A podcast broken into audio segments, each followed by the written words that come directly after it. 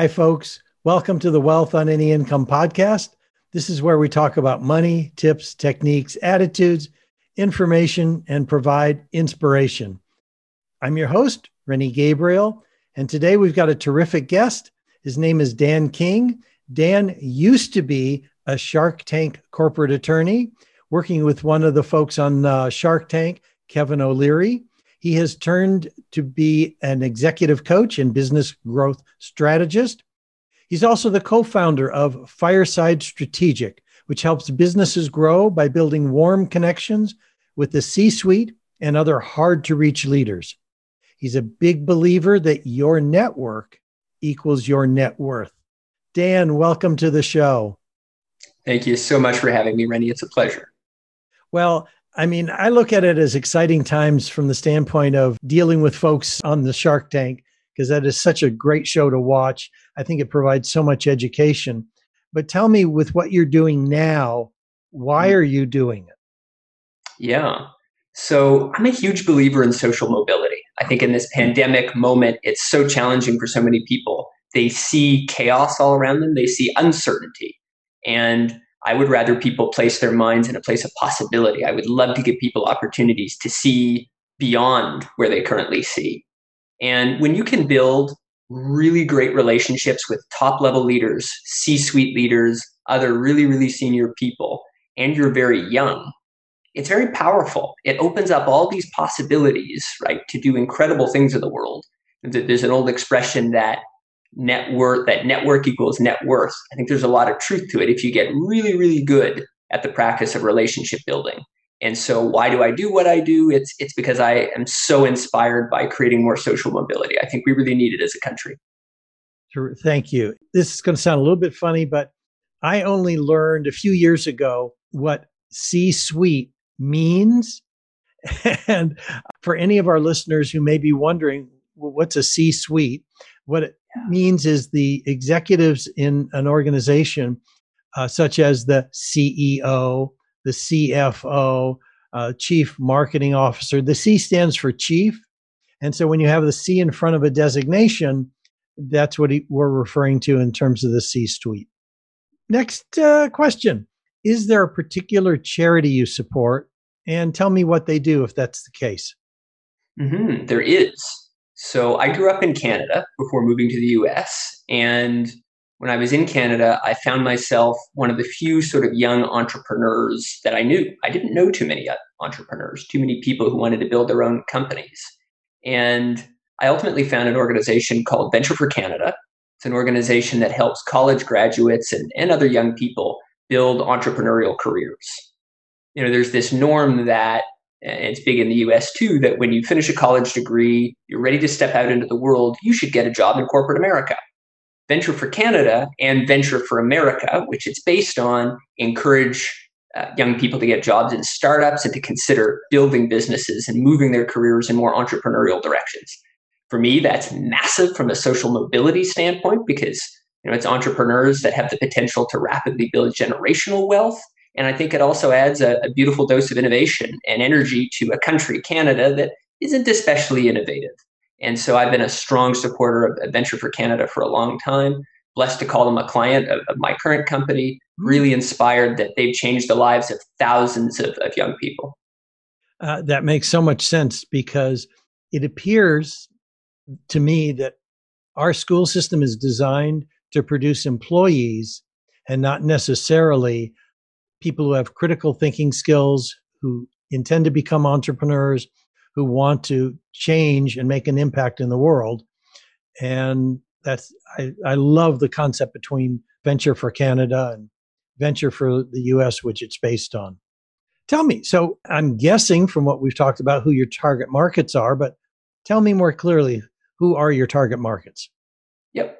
So we, we have two major target markets we focused at the beginning of our business on CEOs and founders themselves. So people who want to sell, you know, people who run B2B businesses, they sell to other companies.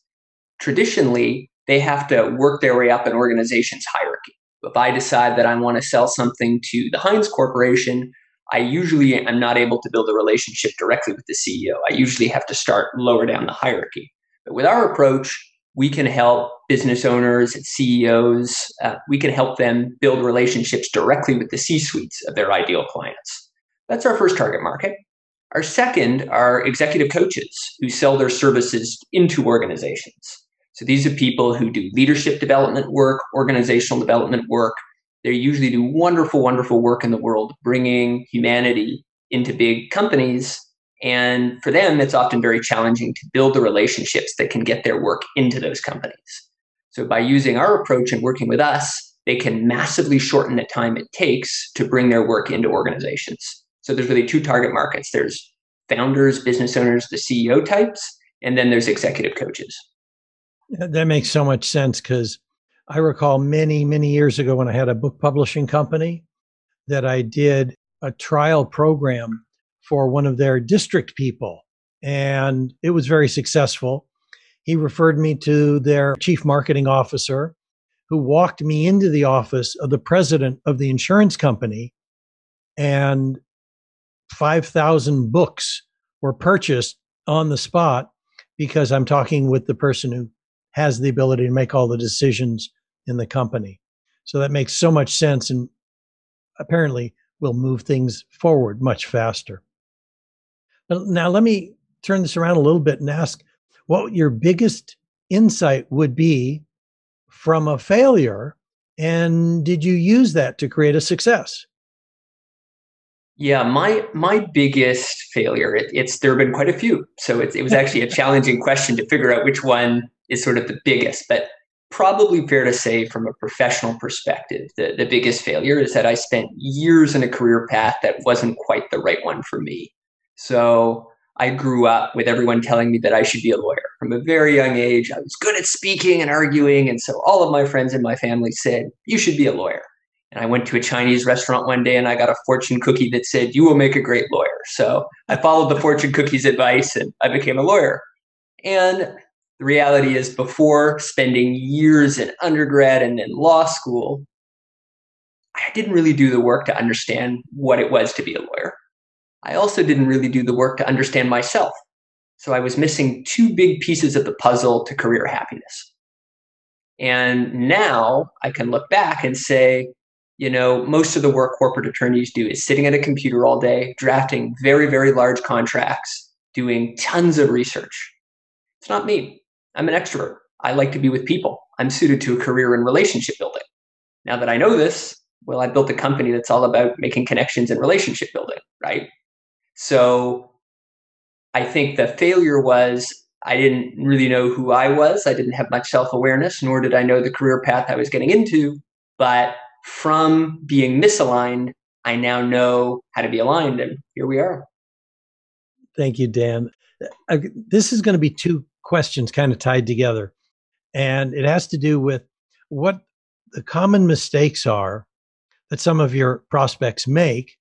And do you have an example of how this has been served, like, you know, a case study? Absolutely. Yes. So I think in terms of common mistakes. The biggest one is fear and overcomplicating due to fear. We in business spend a lot of time thinking that we need to climb massive mountains, we need to work extremely hard. The reality is, if you're actually quite thoughtful about how you reach out to people, if you reach out to people in a truly value added way, it can be easier than you think. It's one of the biggest challenges I run into with prospects when they learn about what we do. It seems really interesting, and they may even start the journey of learning to build relationships with C suite leaders, but then fear may come up. They may think, I'm not ready. Right? These are really powerful people. Am I in the headspace to be able to connect with them? So I'd say that fear is the biggest, honestly, the biggest challenge that, that our customers run into. And what I would say is that in terms of case studies, you know, what, one great example that comes to mind is a long-term client of ours who wanted to connect with some of the top trial attorneys in America. Those were his business's prospects. And he ran into some fear because he thought, man, if I use you guys to connect with them, it might work, but I, have had a whole sales team spend years trying to build connections with these people, and they're very careful with their time. I should know as a former lawyer, right? Yeah. Lawyers their relationship to time is one of scarcity sometimes. They're very, very careful with how they spend their time. But using our approach, interviews, uh, podcasts, and videocasts are a big part of what we do in order to build connections with top level leaders. The invitation to appear on a thoughtfully crafted podcast is extremely powerful because it speaks to our storytelling nature as humans, right? So instead of a whole sales team spending years trying to reach out to these people, in just a couple of weeks, we connected with 15 or so of some of the top trial attorneys in America for him. And we did it fairly easily. It was a process that didn't take a ton of struggle at our end or a ton of time, really.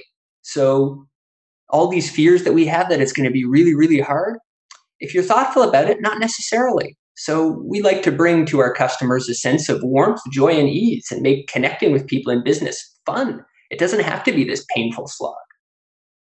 Uh, it, it, I'm just kind of like chuckling inside that a lot of times the things that we fear, when we start to take the action on it, it finds out the fears weren't valid to begin with. Thank you for that. Well, we've got to start wrapping up. So let me ask you, what's one valuable free resource that you can direct people to that'll further help them achieve what they want or solve their problem? Yes. So the valuable free resource that I'm going to point people to is they can go to our website, which is www.firesidestrategic.com slash S double T C S.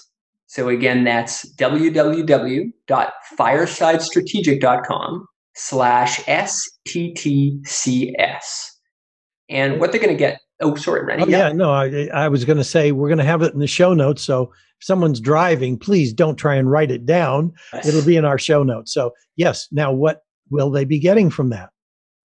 They are going to be getting a link that'll show them the basics of how they can go about connecting with very high level leaders really as soon as possible. It doesn't have to take a ton of time or, or pressure. It's a natural, easy, they're going to learn a natural, easy way for how they can connect with the C suite, senior leaders, or whatever other high level person they want to connect with for their business, for their life, for their growth, for whatever reason it may be.